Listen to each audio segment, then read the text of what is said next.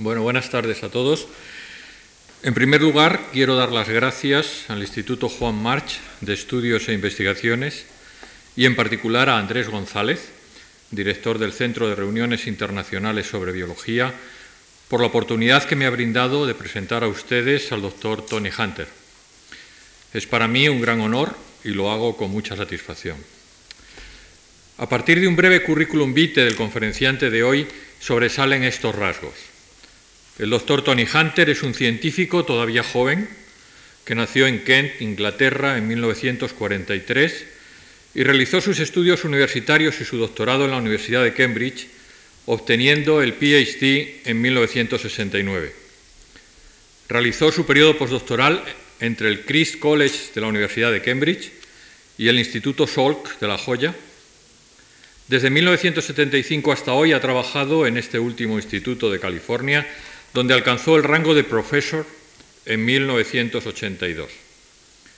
Ha recibido importantes premios y distinciones, es miembro de varias sociedades y academias y de numerosos comités editoriales de revistas científicas del más alto prestigio en biología molecular como Cell, Molecular Cell, Trends in Cell Biology, Current Biology, Molecular Biology of the Cell, Journal Cell Biology, etc. Es también miembro del Comité Asesor de importantes centros de investigación. Ha publicado más de 350 trabajos científicos, todos, hechos, todos ellos en revistas de muy alto impacto y sobre distintos campos de la biología molecular, entre los que destacan el control del crecimiento celular, la fosforilación de proteínas, la regulación del ciclo celular, la oncogénesis. Al profundizar con algún detalle en su historial científico, he podido constatar que Tony Hunter es uno de los líderes de la moderna biología molecular. Más que por la cantidad, impresiona la calidad de sus contribuciones científicas originales publicadas habitualmente en revistas como Cell, Nature, Science, PNAS, etc. Asimismo, destacan sus numerosos trabajos de revisión sobre los los distintos temas en los que Tony Hunter y su grupo han realizado contribuciones científicas importantes, como por ejemplo proteínas tirosinaquinasas, proteínas tirosina-fosfatasas, regulación del crecimiento celular y la transformación por tirosinaquinasas, ciclinas y cáncer, regulación de la transcripción por fosforilación, mecanismos de señalización intracelular, entre otras. Además, ha llevado a cabo la clasificación de las superfamilias de proteínas quinasas eucarióticas definiendo sus dominios catalíticos y proponiendo los árboles filogenéticos que se deducen de los alineamientos de secuencia. Sin embargo, quiero centrar esta breve presentación en lo que considero su aportación científica más importante, que ha abierto nuevos campos de la investigación en biología molecular y que como tal ha merecido la distinción de Key Experiment, experimento llave, dentro del capítulo de señalización celular en un libro de texto reciente titulado The Cell Molecular Approach y escrito por Geoffrey Cooper. Se trata de un experimento publicado en los Proceedings National Academy of Science en 1980 y firmado por Tony Hunter y Bartolomé Shelton. Para llegar a entender su trascendencia, permítame hacer un breve desarrollo histórico. Como es bien sabido, la fosforilación de fosforilación de proteínas juega un papel crucial en el control de muchos procesos celulares en eucariotes. A finales del siglo XIX se descubrió que las proteínas tenían restos de fosfato fuertemente asociados. En 1906 se demostró que esta asociación se establecía mediante enlaces covalentes, pero hasta 1933 no se aisló el primer fosfoaminoácido de una proteína. Los aminoácidos que así se modifican son mayoritariamente serina y treonina, y los enzimas que catalizan esta reacción se conocen con el nombre de proteínas quinasas. La fosforilasa B quinasa de músculo fue la primera proteína quinasa que se caracterizó en 1956 y purificó en 1959 por Edwin Krebs y Edmund Fischer. A este último tuvimos la oportunidad de escucharle la pasada semana en este mismo lugar. Hasta 1968 Krebs no purificó la segunda serina quinasa dependiente de AMP cíclico. En estos últimos 20 años se ha pasado de conocer una docena de proteínas quinasas a identificar cerca de 2.000 genes que codifican por proteínas quinasas y, que representan el 1% del genoma de mamíferos. Por otro lado, en 1911 se aisló el virus del sarcoma de Rose y posteriormente se demostró que este virus causa tumores en, en animales. En la década de los 70 se estableció que un único gen del virus, llamado SARC de sarcoma, es responsable de la inducción del tumor. Y en 1977, Ray Kerrison postuló que la proteína SARC era una proteína quinasa. Con estos antecedentes, en 1979, Tony Hunter detecta por primera vez en inmunoprecipitados del antígeno T del virus de polioma una actividad capaz de incorporar un resto fosfato en el grupo hidroxilo del resto fenólico del aminoácido tirosina. Así llegamos a 1980, cuando Tony Hunter descubre que el producto del gen transformante SARC del virus del sarcoma de Rose es una proteína tirosina quinasa, la primera descrita, y más aún, que esta actividad tirosina quinasa es esencial para la transformación maligna de la célula infectada. Este fue el comienzo de una historia apasionante que llega hasta nuestros días, en que sabemos que la fosforilación reversible de residuos de tirosina en proteínas juega un papel central en la regulación de muchos y diferentes procesos, tales como crecimiento, ciclo celular, diferenciación, transcripción, transmisión sináptica, acción de la insulina, entre otros. El grado de fosforilación en tirosina de un sustrato in vivo está controlado por proteínas quinasas y por proteínas fosfatasas específicas. Hoy se conocen hasta 95 y 55 de estos enzimas respectivamente en el hombre. La fosforilación en tirosina es crucial en los mecanismos de señalización transmembrana y así una mayoría de los receptores de factores de crecimiento son tirosinaquinasas. El primero en descubrirse fue el receptor del factor de crecimiento epidérmico y un año más tarde el del factor de crecimiento derivado de plaquetas. Luego se han ido caracterizando otros como el receptor de la insulina, el receptor del factor de crecimiento de fibroblastos, etc. Además, los receptores de muchas citoquinas actúan asociándose con proteína tirosina quinasas y otros tipos de receptores de la superficie celular son proteína tirosina fosfatasas. El último trabajo que he visto publicado de Tony Hunter, el 2 de enero de este año en la revista Science, aporta nuevos datos para entender la función y regulación de uno de estos receptores proteína tirosina fosfatasas en las células T. Pero en otros procesos celulares la fosforilación en tirosina es también relevante. Por ejemplo, las proteínas STAT son factores de transcripción que se activan directamente por proteínas tirosinas quinasas asociadas con citoquinas de la familia JAK. La unión de las integrinas a la matriz extracelular estimula las FACs, de Focal Adhesion Kinases, unas proteínas tirosina quinasas que activan rutas de las MAP quinasas. Y en el desarrollo del ojo de drosófila, la diferenciación de la neurona fotorreceptora R7 está mediada por una interacción célula-célula que estimula un receptor proteína tirosina quinasa y activa la ruta de, señalización RAS-RAF-MAP quinasa. De todos es sabido que la familia de proteínas quinasas activadas por mitógenos o MAP quinasas se activan por factores de crecimiento que se unen a sus receptores. Estos tienen una actividad proteína tirosina quinasa intrínseca y la autofosforilación de residuos tirosina en el receptor activado procura sitios de unión de proteínas adaptadoras, tales como SHC o GRB2, que localizan al factor SOS en la membrana plasmática. SOS activa RAS que es la llave que abre distintas rutas de transducción que conducen a la activación de las MAP quinasas y finalmente a la inducción de la transcripción de genes específicos en el núcleo.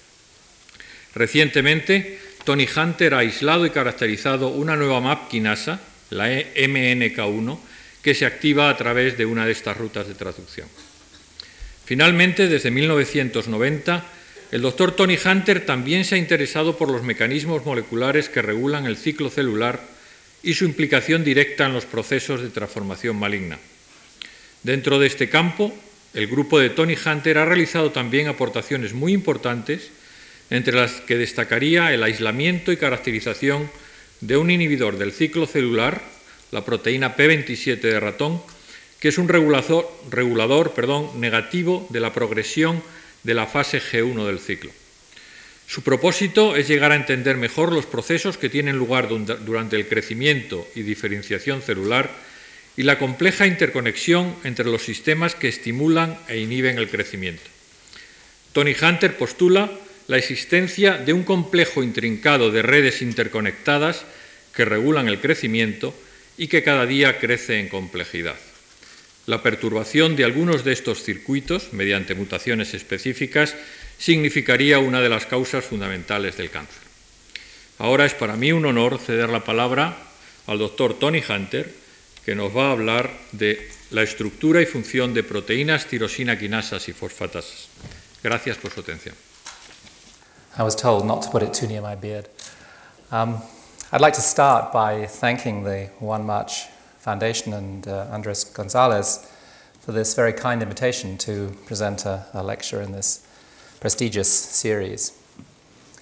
Now, you've already heard from Eddie Fischer about some of the important findings in the area of tyrosine phosphorylation, but I wanted to start by reminding you that tyrosine phosphorylation plays a role in many different uh, cellular processes. If I could have the uh, first slide, please. So, as you heard, uh, tyrosine phosphorylation was first identified through an activity associated with a viral oncogene, and it was shown that its tyrosine kinase activity was required for its ability to transform cells. So the VSARC protein is a tyrosine kinase, and shortly thereafter it was shown by um, Stanley Cohen that the EGF receptor, a growth factor receptor, had a tyrosine kinase activity that stimulated by epidermal growth factor binding. So we knew that tyrosine phosphorylation played an important role in, in cell growth control almost uh, 20 years ago now.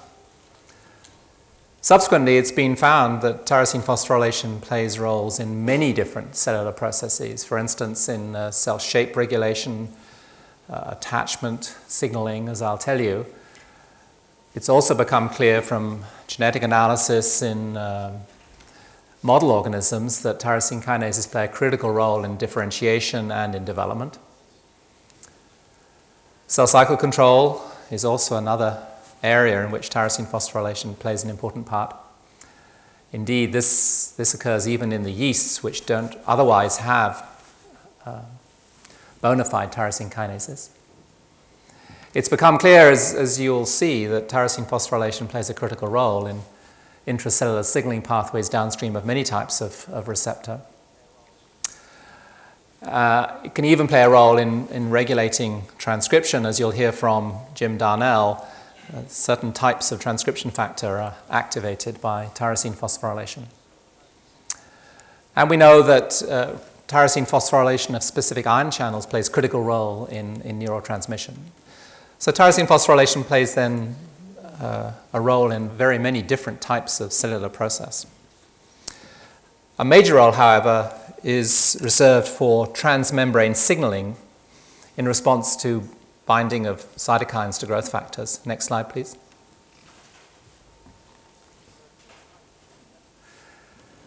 So there are two types of receptor system that utilize tyrosine phosphorylation to signal across the membrane. There are receptors which have intrinsic tyrosine kinase activity. They're type 1 molecules with a catalytic, a tyrosine kinase catalytic domain uh, as part of their cytoplasmic domain. There are also what I've called binary receptors, where the receptor, the surface receptor, which binds ligand, lacks a catalytic domain but associates with a non receptor tyrosine kinase um, non covalently. Topologically, these two are very similar and they're activated in a similar manner through ligand induced oligomerization, which brings together the catalytic domains of the receptors in the dimer and allows mutual transphosphorylation and, and activation. Next slide, please. Now, there are over 50 different receptor tyrosine kinases uh, known in the typical mammalian genome. And they can be classified into distinct families based on their sequence and structure, particularly their extracellular domains, which are relatively large domains of often five to 600 residues in length, contain a number of known structural motifs. And these provide binding sites for the respective ligands. They provide dimerization interfaces. And they probably also provide uh, signals for interaction with other cell, cell surface proteins and localization uh, within the membrane. They all have the catalytic domain. They have additional non catalytic regions. There's a juxtamembrane domain, a C terminal tail, and uh, in some cases, an insert, a kinase insert. And these non catalytic regions are very important because they contain sites of autophosphorylation, which become tyrosine phosphorylated upon ligand binding. And these phosphorylated tyrosines provide binding sites for substrates, uh, as, as you'll see. So the first receptor kinase to be identified was the EGF receptor, epidermal growth factor receptor. Um, this is a growth factor receptor. And the PDGF receptor, the platelet derived growth factor receptor, was also uh, discovered early on. But it's become clear that these receptor tyrosine kinases transduce many different types of signal. The insulin receptor, for instance, regulates um, sugar metabolism and, and other types of metabolism.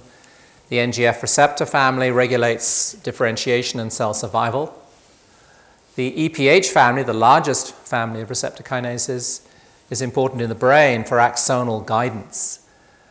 So, although they appear similar in structure, they actually deliver different signals to cells. And that is based on the fact that they actually phosphorylate uh, different sets of target proteins. Next slide, please.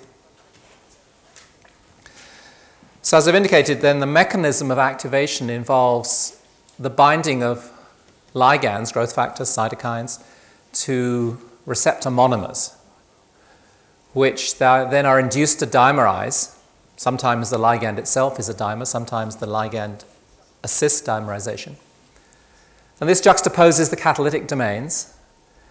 And through some mechanism we don't really understand, this allows mutual phosphorylation, leading to activation of the dimeric molecule so that it can phosphorylate substrates. Next slide, please. So, this is the structure we're talking about, this is the catalytic domain of the insulin receptor kinase in the inactive state as solved by Steve Hubbard. And it's related to the superfamily of protein kinases, which includes the serine kinases like the cyclic AMP dependent protein kinase. And there's an N terminal lobe, sometimes called the small lobe, which is mostly beta strand, but one important helix. And the C terminal lobe, which is mostly alpha helix. The N terminal lobe is involved in ATP binding. The C terminal lobe is involved in catalysis and the recognition of peptide substrates. And there's this critical purple strand here. This is the so called activation loop. In the case of the insulin receptor, um, the conformation of this loop prevents the kinase from being active until these three tyrosine, yellow tyrosine residues are phosphorylated. And the phosphorylation of these residues leads to a rearrangement of the activation loop and activates the kinase. Next slide, please. So here, Steve Hubbard, in a subsequent paper, has um, reported the structure of the activated insulin receptor kinase with three phosphates here on these tyrosines. And you can see in here is the activation loop in green in the inactive form, and you can see that this orange catalytic loop here doesn't change position, but the green loop swings right out of the way due to binding of these phosphates to pockets on the surface of the protein. And this activates or opens up the active site for substrate phosphorylation. So something similar happens in almost every receptor tyrosine kinase. Next slide, please. There are also several families of non-receptor tyrosine kinase, which um, are shown here. And a number of these are involved as catalytic subunits of binary receptors, and there's particularly the SRC family, the FAK family I'll talk about, and the JAK family that you'll hear about from Jim Darnell. So they all have a recognizable catalytic domain, this crosshatch domain here. And they often have additional protein interaction domains, particularly the Src homology 2 and the Src homology 3 domains, which allow these protein kinases to interact with other proteins uh, and, and substrates, in fact, in some cases. Now, the Src family is interesting. It's a large family of eight genes. They're all anchored to the membrane via an N terminal myristoyl group. And they're negatively regulated through phosphorylation of this tyrosine by members of the CSK family. So when this tyrosine is phosphorylated, Src is inactive. And that's because this phosphorylated tyrosine interacts with the SH2 domain. So SH2 domains have the property of recognizing phosphotyrosine residues in specific sequence contexts. So you can see many of the cytoplasmic tyrosine kinases have this SH2 domain. This allows them to bind to other phosphotyrosine containing proteins and sets up a, a network of interactions. Next slide, please. So the general idea is then that a receptor kinase or a binary receptor kinase is activated by ligand binding and dimerization, leading to autophosphorylation of the receptor or sometimes the receptor subunit. And these phosphorylated receptors then can recruit targets through binding via SH2 or other phosphotyrosine binding domains to the phosphorylated tyrosines. Now, these interactions are sequence specific, and therefore each receptor displays a different set of phosphotyrosines in different sequences and allows each receptor to recruit a different subset of SH2 or phosphotyrosine binding proteins. And here I've shown three possible substrates for a growth factor receptor the RAS-GAP, phospholipase C gamma, PI3 kinase. And this recruitment mechanism, which is a rather high affinity interaction, serves several purposes. It, it can allow these proteins to be phosphorylated and activated. It can also just be a mechanism of recruiting them to the membrane where their substrates exist. For instance, in the case of PI3 kinase, this can phosphorylate phosphatidylinositol in the membrane. Next slide, please. It's become apparent that uh, signaling downstream of uh, tyrosine kinases involves a series of modular recognition domains. I've already touched on the SH2 domain. This binds phosphotyrosine in a specific sequence context, recognizing residues 1 through 5 downstream. The PTB domain, phosphotyrosine binding domain, also recognizes phosphotyrosine residues. In some cases, although not all PTB domains recognize phosphotyrosine.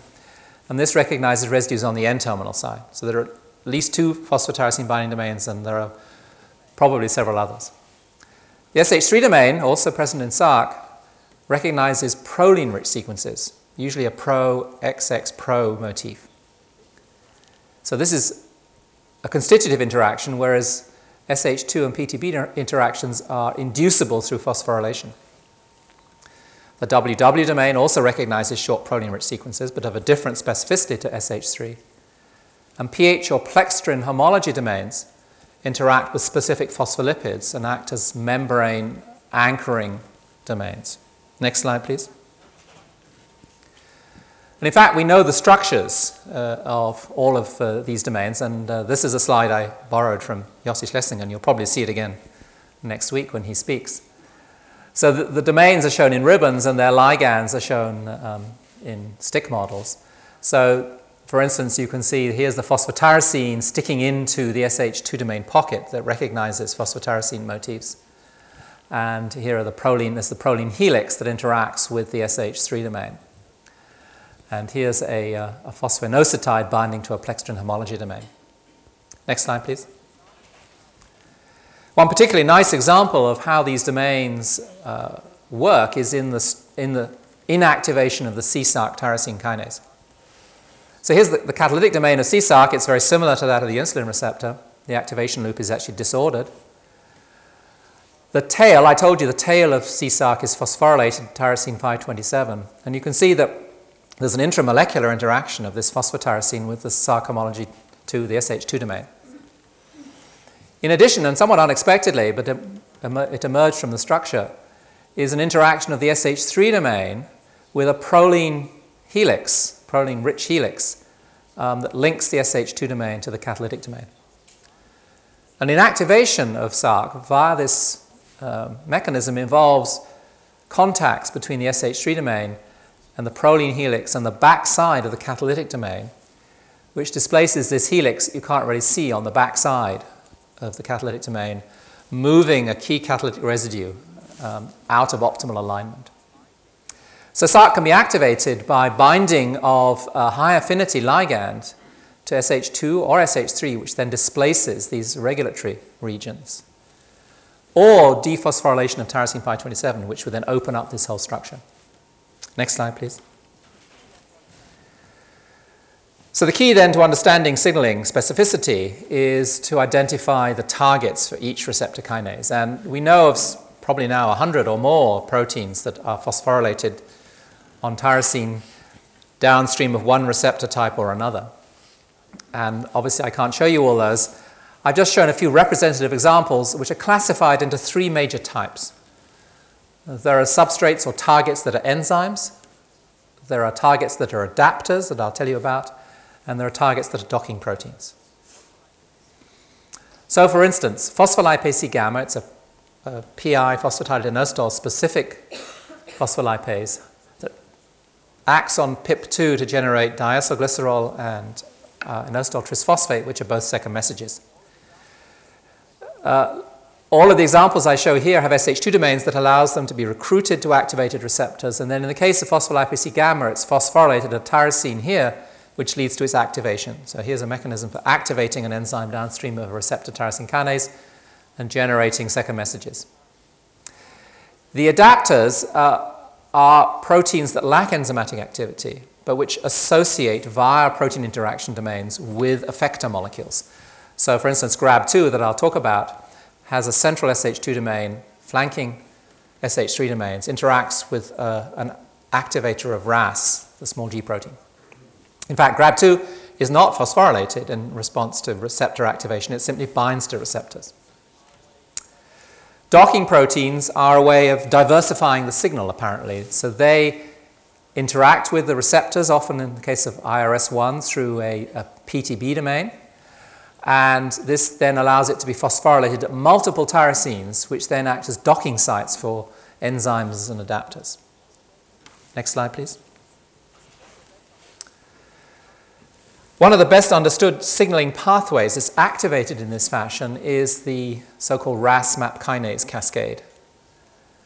And this involves recruitment of a complex between Grb2, the adapter protein, and its effector SOS, son of Sevenless, first discovered in Drosophila.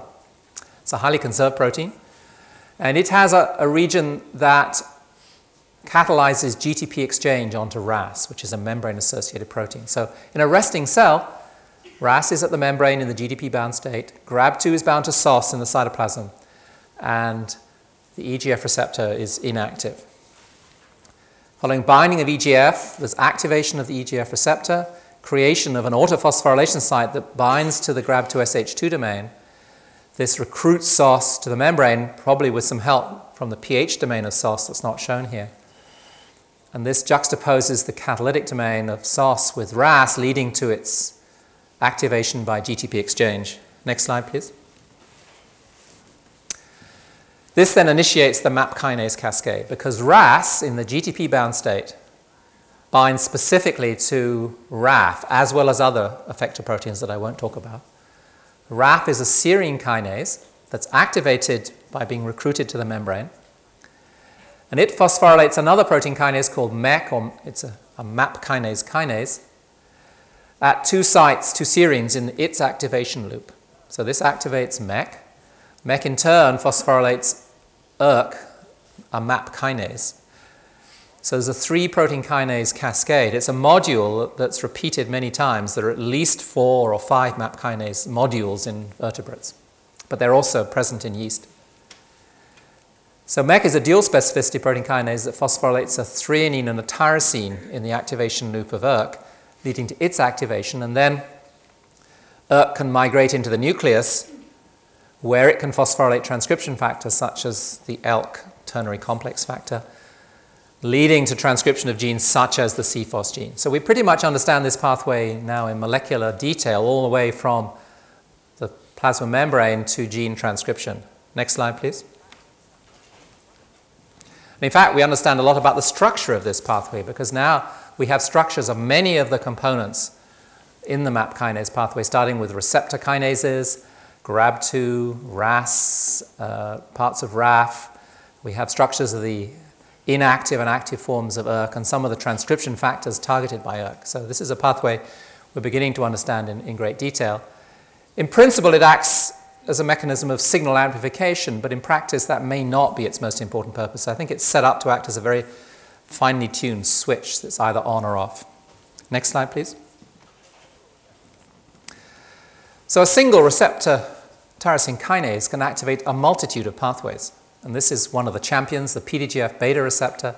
You can see there are nine autophosphorylation sites, each of which binds to a distinct SH2 or PTB containing protein.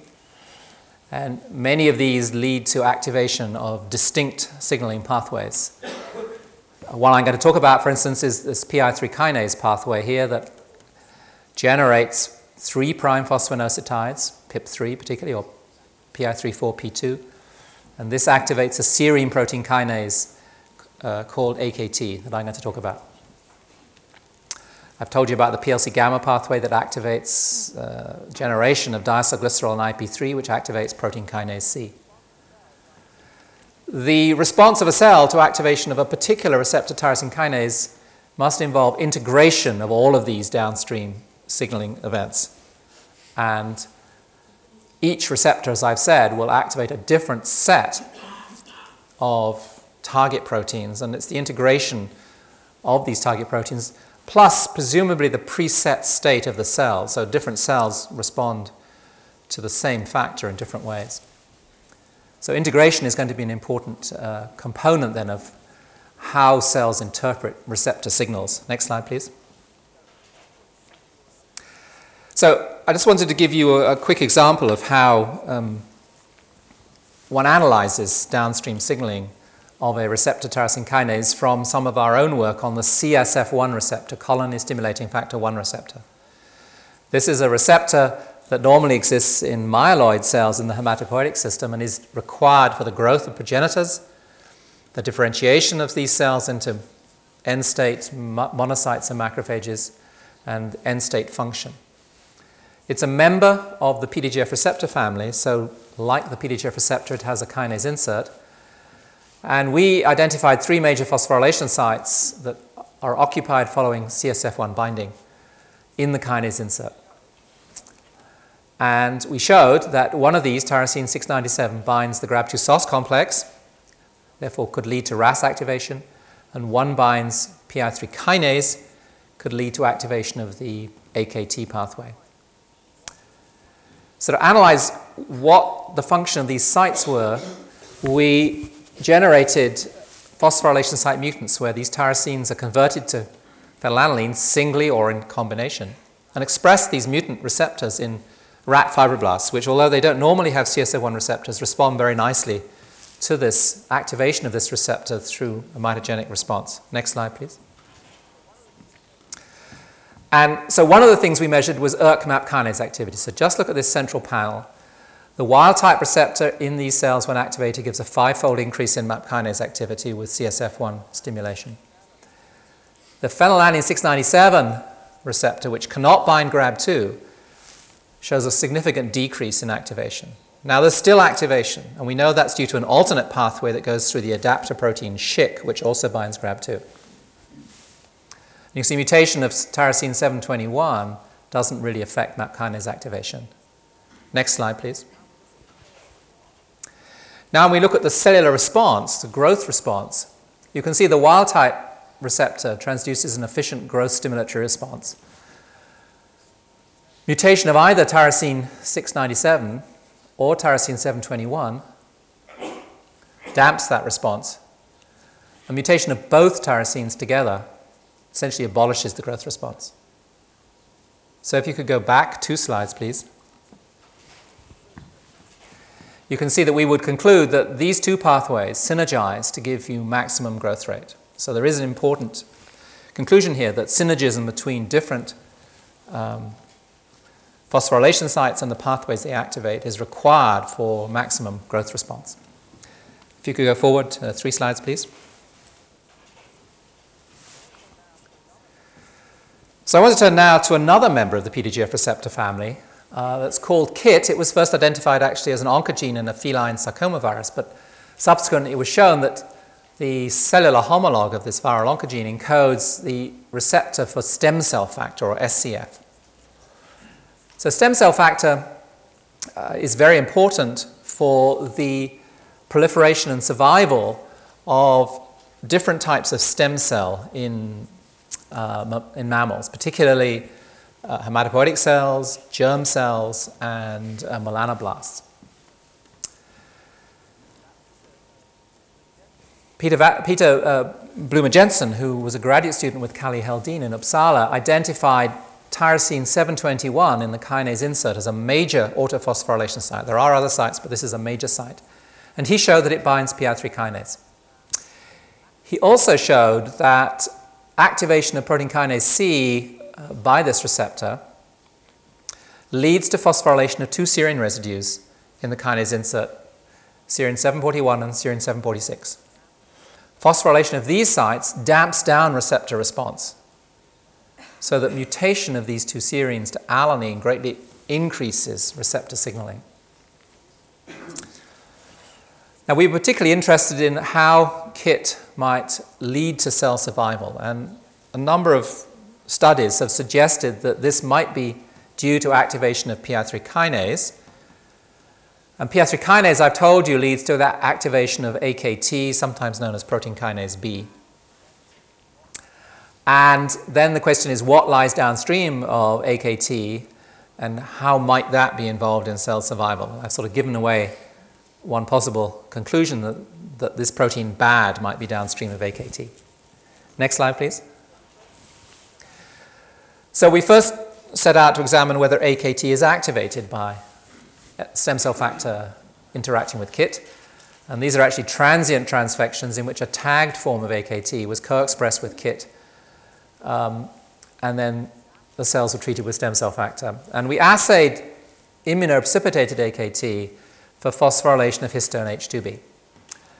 And you can see that uh, the wild type AKT then shows a nice stimulation in response to stem cell factor. And a kinase dead mutant of AKT doesn't show any activity here. Next slide, please. The activation of AKT correlates with the ability of the receptor to activate PI3 kinase. So, a mutant receptor that doesn't activate PI3 kinase efficiently because it can't bind it shows a significant decrease in AKT activation. Here it is, these, this pair here.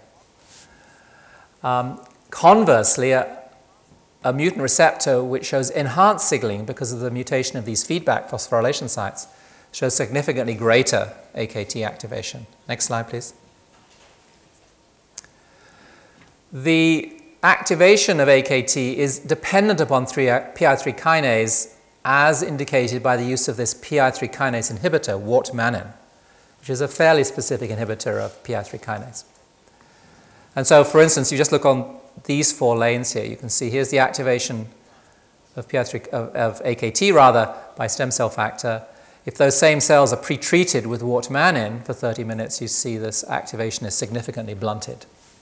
Next slide, please.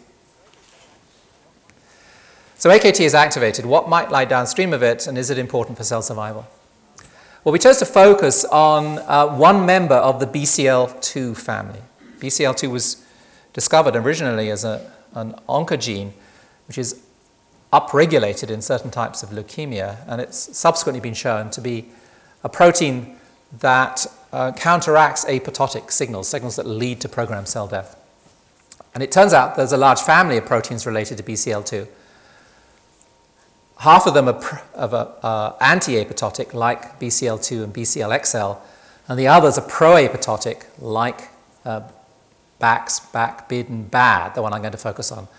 We focused on bad as a possible target because Stan Korsmeyer's work had shown that bad phosphorylation downstream of the IL-3 receptor, which is, um, activates tyrosine kinase pathways actually, um, results in the inactivation of bad, and this occurs through binding to a class of proteins called 1433, which recognize these phosphorylation sites and sequester it away from um, BCL2 and BCLXL, thus allowing cell survival. Next slide, please.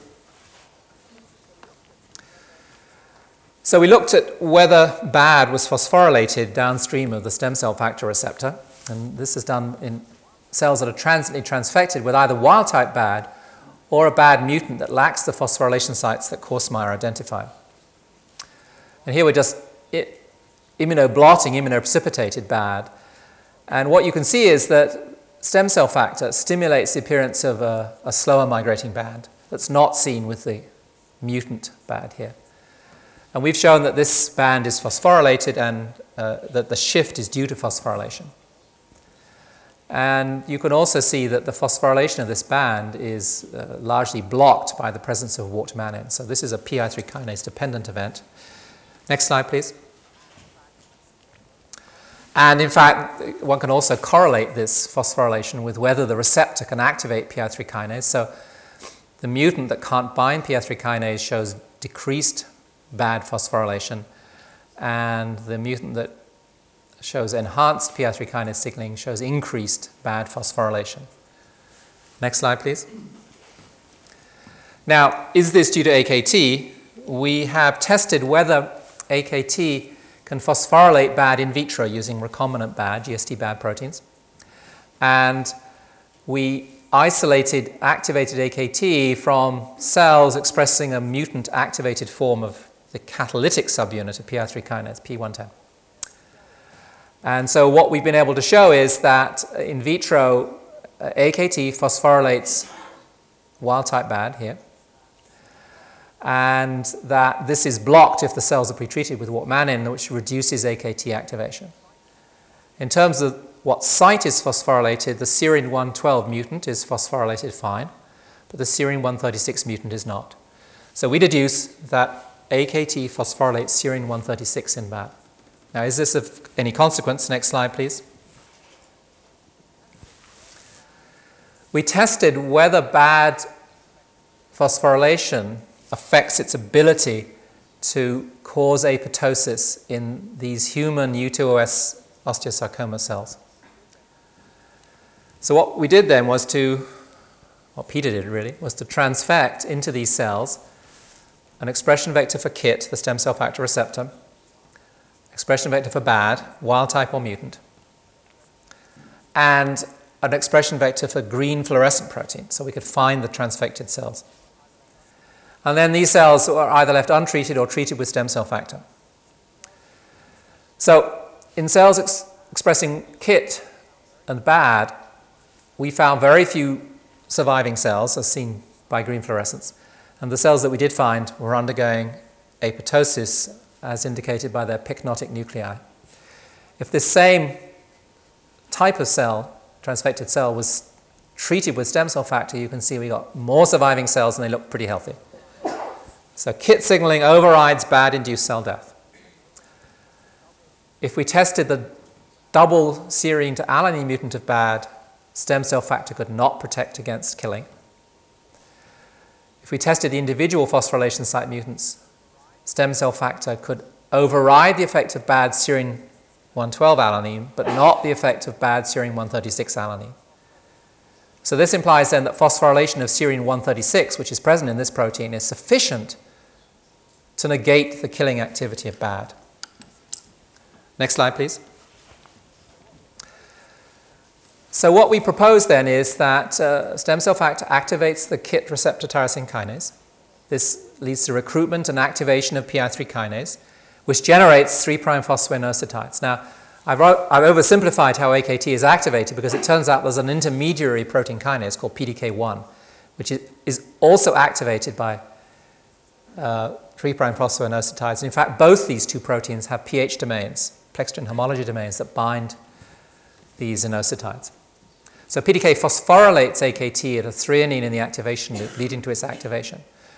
Then we propose that AKT phosphorylates bad at serine 136, which is then sequestered by binding of 1433 and is inactivated, allowing cell survival. So this is a possible cell survival pathway downstream of KIT. I'm not saying it's the only one, but it certainly is a, a reasonable pathway.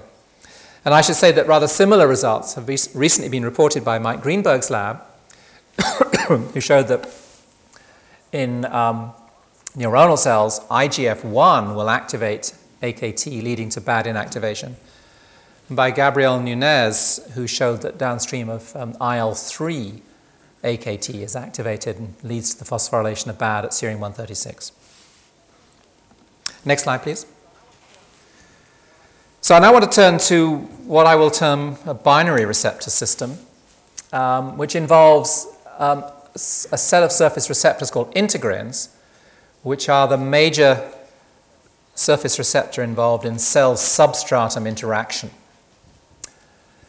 And it's become apparent that adhesion provides important signals to cells in many circumstances. For instance, most adherent cells only grow in response to growth factors if they are adherent to a substratum. So it's clear then that being attached is providing some sort of permissive signal to allow growth factors to signal.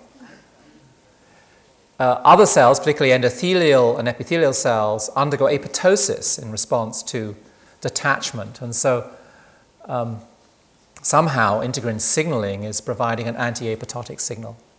And we know that if you take a, an adherent cell and plate it deliberately, detach it, and put it back onto fibronectin, for instance, as a substratum, that you see very many rapid responses, including tyrosine phosphorylation and activation of MAP kinase pathways.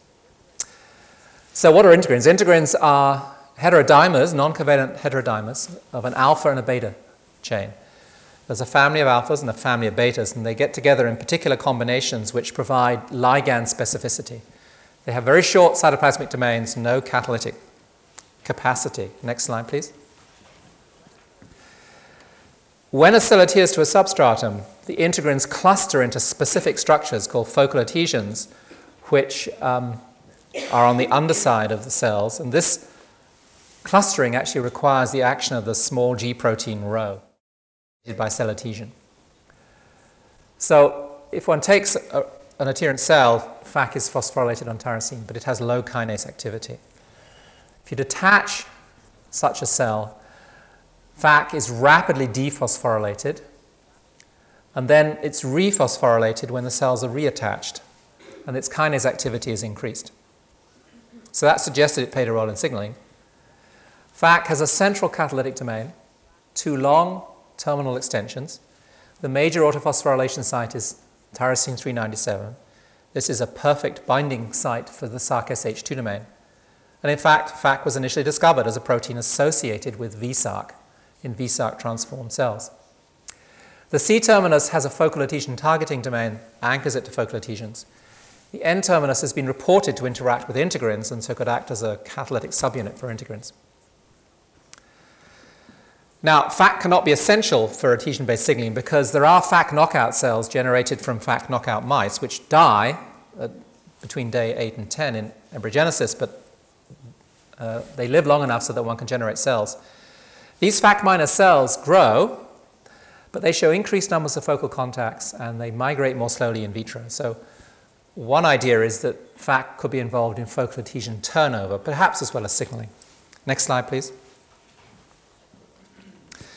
So, based on our work and the work of many others, um, the following sort of model has emerged for how integrins might signal following integrin binding to extracellular matrix proteins such as fibronectin uh, through FAK. So, somehow we don't really understand FAK is activated when integrins are clustered.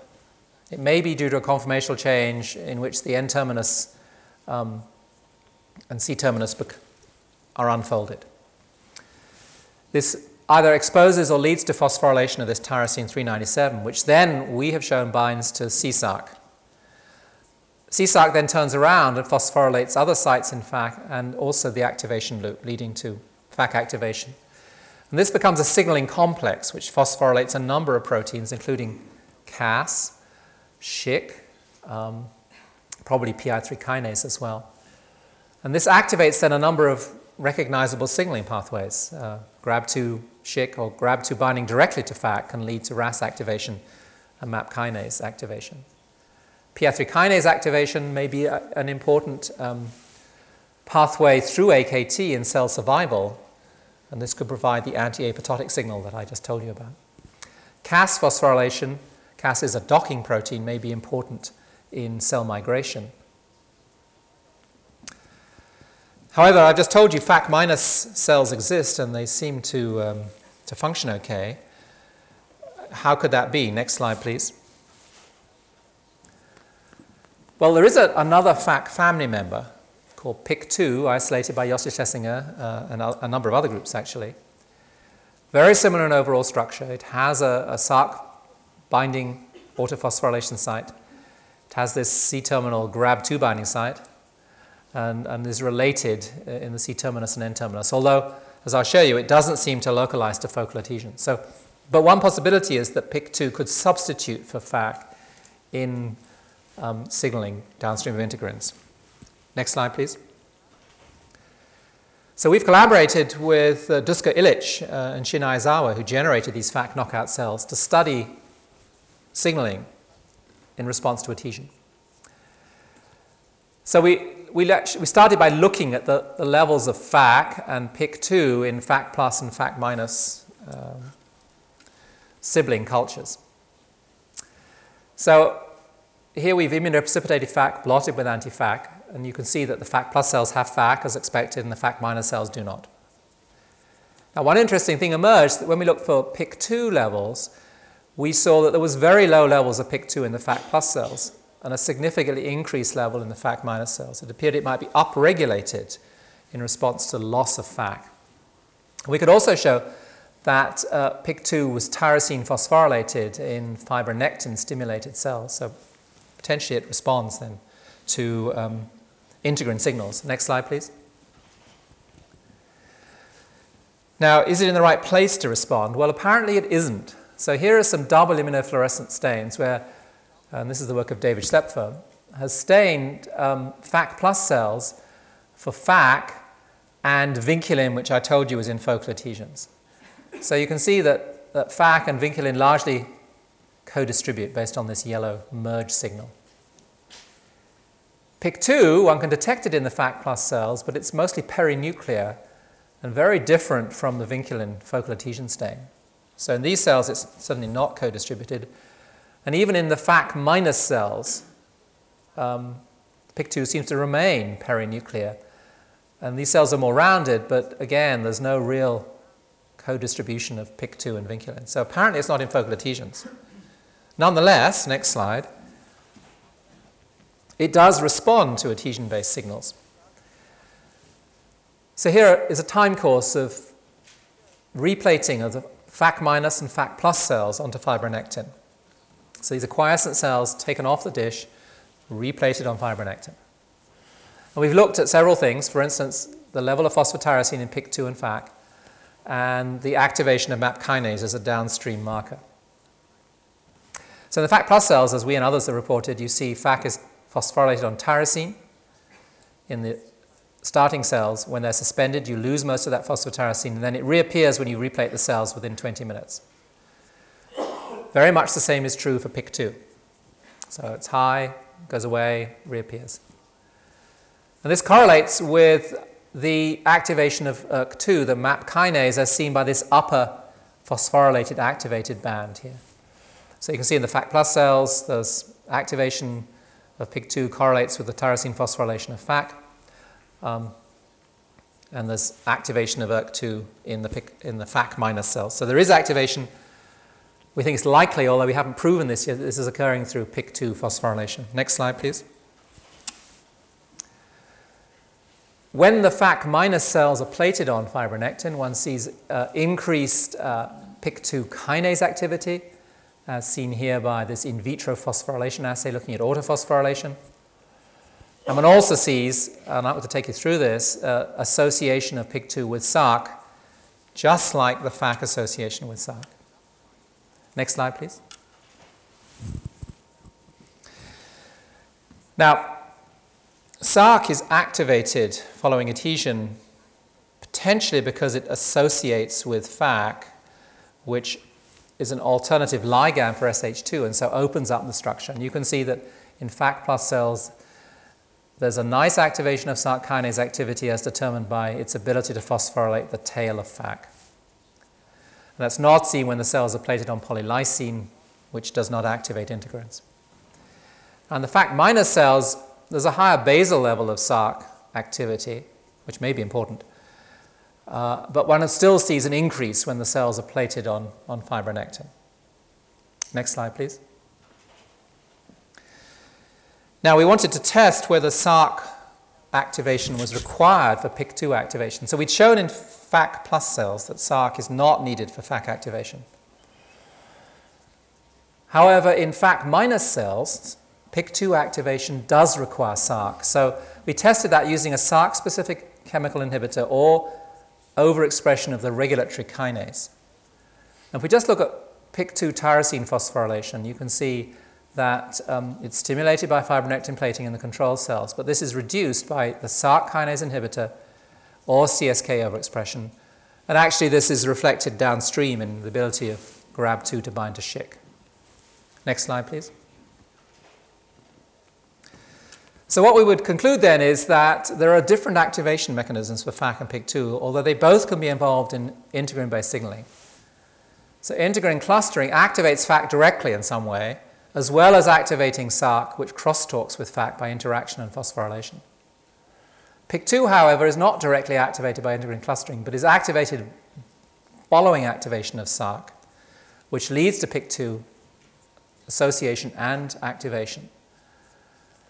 And signaling, for instance, to ERK2 can be due to Src mediated or FAK mediated phosphorylation of Shc, the adapter protein which binds Grb2 activating RAS. Next slide, please. So, how do we explain the phenotypes of the FAK minus fibroblasts? Well, in FAK plus cells, integrin clustering leads to FAK and Src activation, leading to MAP kinase activation, which David Cheresh has proposed results in migration. This appears to depend also upon Cas phosphorylation, and Cas as a docking protein actually activates other pathways I've not indicated here. In the FAK minor cells, where migration is, is blocked, uh, PYK2 is activated, and we're not quite sure what its downstream targets are. And even though the MAP kinase pathway is activated and Cas is also phosphorylated, somehow this signal is not sufficient. And what we've now shown is that if you overexpress um, FAK in these cells, they migrate fine, whereas if you overexpress PYK2, they don't. So there is a difference in downstream signaling that we still have to understand. Next slide, please. So I want to just tell you about one final research area before concluding. And this concerns what I call the other side of the coin, the, the tyrosine phosphatases. So these are the enzymes that reverse the effect of tyrosine kinases. And you heard about these from, from Eddie Fischer, of course. And they come in two flavors. There are the so called non receptor phosphatases, which are localized in the cytoplasm or in the nucleus, and the receptor like phosphatases, which span the membrane uh, and have structures that are, reminiscent of, uh, of many types of receptor. I'm not going to say any more about the non receptor phosphatases, but I want to tell you one story about RPTP alpha here. Next slide, please. So, like the receptor kinases, the receptor phosphatases can be divided into families based upon their overall structure, particularly the extracellular domains again. Several, I guess in this case, six of the seven subfamilies have this very interesting cytoplasmic structure in which there are two catalytic domain structures. Now, in general, it's this membrane proximal domain that has activity, in vitro at least, and this membrane distal domain does not. In fact, in several cases, this membrane distal domain has mutations in key catalytic residues, and so these cannot be active, and their function is still unclear.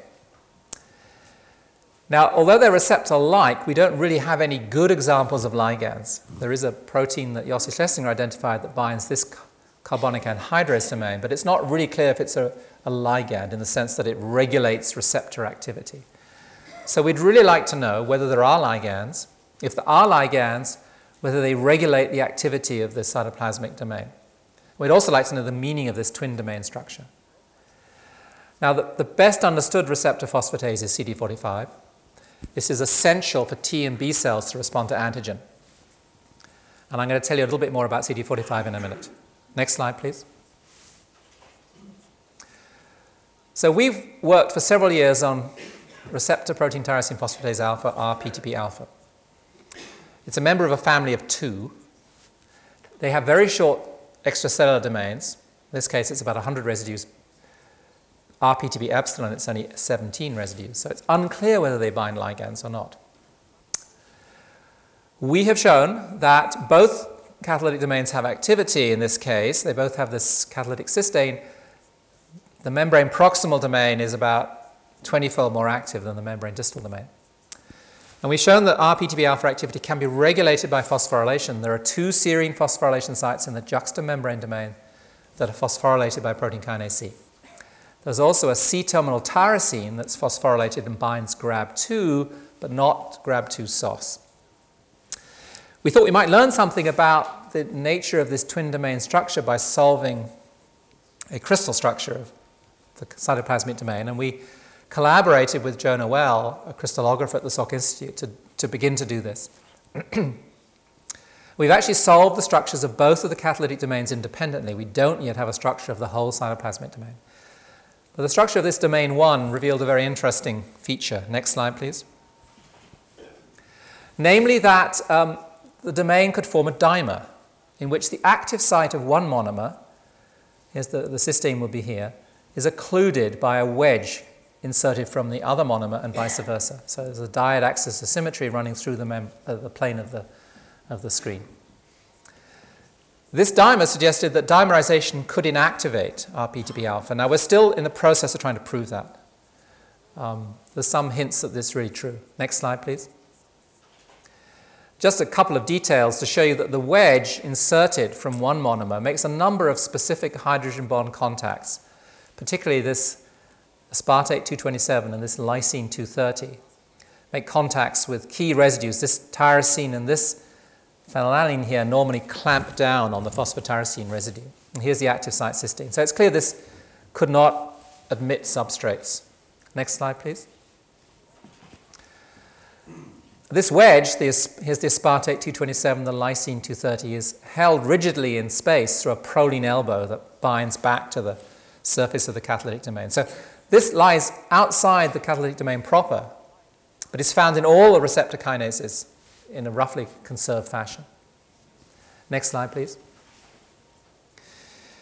So, there was already some evidence in the literature that dimerization might inactivate a receptor phosphatase, and that was CD45. And this is the work of Art Weiss and Yossi Schlessinger. And what they'd done was to make a chimera between the cytoplasmic domain of CD45 and the extracellular and transmembrane domains of EGF receptor. Now, this chimera restores T cell receptor signaling in a cell that lacks CD45. So it works. However, when you add EGF, it no longer signals. So they deduced that EGF induced dimerization would somehow block CD45 activity. CD45 has a potential wedge. Next slide, please. And here is, it is modeled. This would be the CD45 wedge entering the CD45 active site based on the RPTP alpha structure. And um, this glutamate 624 makes potential contacts. And so we've collaborated with Art Weiss to mutate this glutamate to alanine or arginine, and then in the context of the EGF receptor chimera, and then re express this mutant in the CD45 negative T cells. Next slide, please. So, this is one assay for whether CD45 is working. These cells respond to stimulation of the T cell receptor, in this case with an antibody, by an elevation of intracellular calcium. So in the cells expressing the wild type chimera, treatment with EGF blocks this calcium upregulation or uh, increase. But in cells expressing the mutant, the GLU624ALA mutant, you can see EGF no longer blocks the ability of the anti T cell receptor stimulation to elevate calcium. So apparently, the inhibition by EGF induced dimerization is lost. Next slide, please. And the same is true, for instance, for MAP kinase activation using an anti-phospho-MAP kinase antibody. So here in the cells with the wild-type CD45, EGF blocks the ability of T cell receptor stimulation to activate MAP kinase, whereas in the cells expressing the mutant, you see um, a nice stimulation even after EGF treatment. So what we deduce then is that this wedge probably is important for inhibiting CD45 activity in the cell uh, when it's dimerized. Now we don't know whether there's really a CD45 ligand that dimerizes it or whether um, it dimerizes spontaneously. And we don't yet have formal proof that this dimer is inactive as a phosphatase, and we're working on that. Uh, can you go forward three slides, please? I think I'll just skip a couple. I was going to show you a little bit of, and one more. I was going to show you a little bit of evidence that PTP alpha may behave in the same way, but uh, in the interest of time, I'm going to go on. And just conclude by saying we believe then that receptor tyrosine phosphatases, whether or not they have ligands, are negatively regulated by dimerization. So this is the exact converse then of how receptor tyrosine kinases are activated. So they're activated by dimerization, whereas receptor tyrosine phosphatases will be inactivated by dimerization. So activation could involve um, a, a, ligand that induces dissociation of the dimer, or by phosphorylation. We know that the, the PTP alpha phosphorylation sites lie very close to the wedge and might actually force the dimer apart. So we could imagine different types of regulation which affect uh, dimerization. So I think this is going to be an important principle, obviously we're very interested in trying to understand more about it. Uh, next slide, please. So I wanted to finish then just on a more practical note as to how our understanding of uh, tyrosine phosphorylation can help us in the, um, the treatment of human disease. So I'll just remind you then that tyrosine phosphorylation has many roles in cellular and organismic physiology. And mutations in tyrosine kinase and phosphatase genes uh, are known to be important in many types of disease. Next slide, please. So, for instance, there are many mutations known in uh, receptor tyrosine kinase genes. Uh, some of these occur sporadically, for instance, in, uh, in tumors. So, the, for instance, the PDGF receptor can be activated by a chromosomal translocation, which fuses it to an ETS family member, leading to constitutive dimerization. There are uh, hereditary mutations in FGF receptor tyrosine kinase genes, which lead to specific skeletal malformations, such as in uh, and Pfeiffer's syndrome. So these are, in fact, activated mutants. Um, so many of the mutations that occur in receptor kinases lead to, uh, to activation. Um, but some, as is the case for RET, um, are inactivated by mutation. And this, in this case, is a hereditary syndrome that leads to um, Hirschsprung's disease, which is a, a, failure of intestinal function. So a number of receptor tyrosine kinases are affected by mutation. Next slide, please. Uh, non-receptor tyrosine kinases can also be uh, affected by mutation. There are two, the ZAP70 and JAK3, which, when mutated, result in a loss of immune function and severe combined immunodeficiency. Um, many members of the SRC family appear to be activated and, over, and or overexpressed in cancers. And BTK uh, is inactivated in this hereditary agammaglobulinemia because BTK is required for B cell uh, function. Next slide, please. There are also now beginning to be a few examples where tyrosine phosphatase genes are uh, found to be mutated. The first example was this SHP1 uh, non receptor tyrosine phosphatase, which is inactivated in the moth eaten mouse, which has uh, immune hyperproliferation disease. But quite recently, um, Mutations in uh, tyrosine phosphatases associated with cancer have been identified, in this particular, this MMAC1 PTEN gene. And there's one rather interesting bacterial tyrosine phosphatase which is implicated in disease. The Yersinia um, plague bacterium expresses and injects this phosphatase into um, cells to which it binds, and this actually blocks FAK activation and prevents the bacterium from being taken up by the cell and engulfed. Next slide, please. So, there are a number of obvious targets where one might think of uh, developing inhibitors of either tyrosine kinases or phosphatases. And in cancer, there are many human oncogenes which encode activated tyrosine kinases that are implicated in specific cancers. For instance, CML is an activated Abl tyrosine kinase. In papillary thyroid carcinoma, there's an activated uh, TRK tyrosine kinase, and so on. So, if one could develop specific inhibitors of these tyrosine kinases, one might be able to use them to treat specific cancers. Next slide, please. There are a number of other disease indications where one might be able to use um, inhibitors of either kinases or phosphatases. Uh, for instance, uh, platelet activation requires PTK function, so one could potentially block clotting through an, uh, an inhibitor of a tyrosine kinase. Um, diabetes, obviously a major problem, is a lack of insulin receptor signaling. And so one could imagine that if one had a specific receptor phosphatase, and there's some hints there may be, that an inhibitor of that phosphatase would upregulate insulin signaling. And so that, that's another potential target.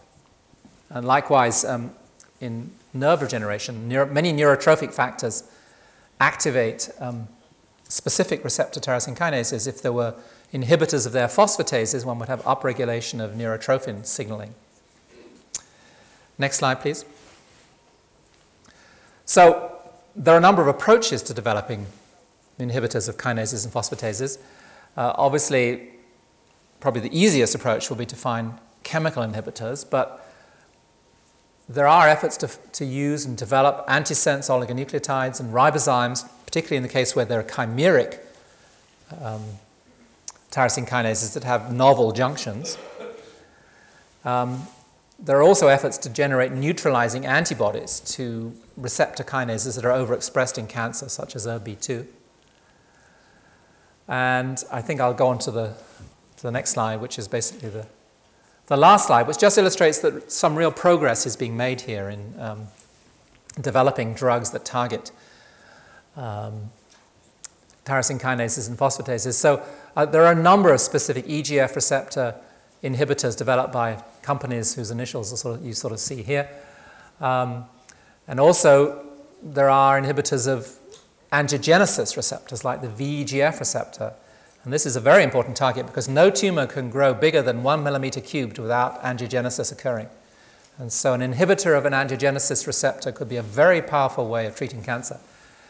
And you'll see that the double star um, drugs here are actually in clinical trials for specific indications such as angiogenesis or um, various different types of cancer. And there are also some progress in developing uh, tyrosine phosphatase inhibitors, uh, particularly for the insulin receptor phosphatase. So, um, I think there is some real hope that we'll be able to make use of the, the basic research that has been done on uh, the roles of tyrosine phosphorylation in, in, in, cell physiology for the treatment of human disease.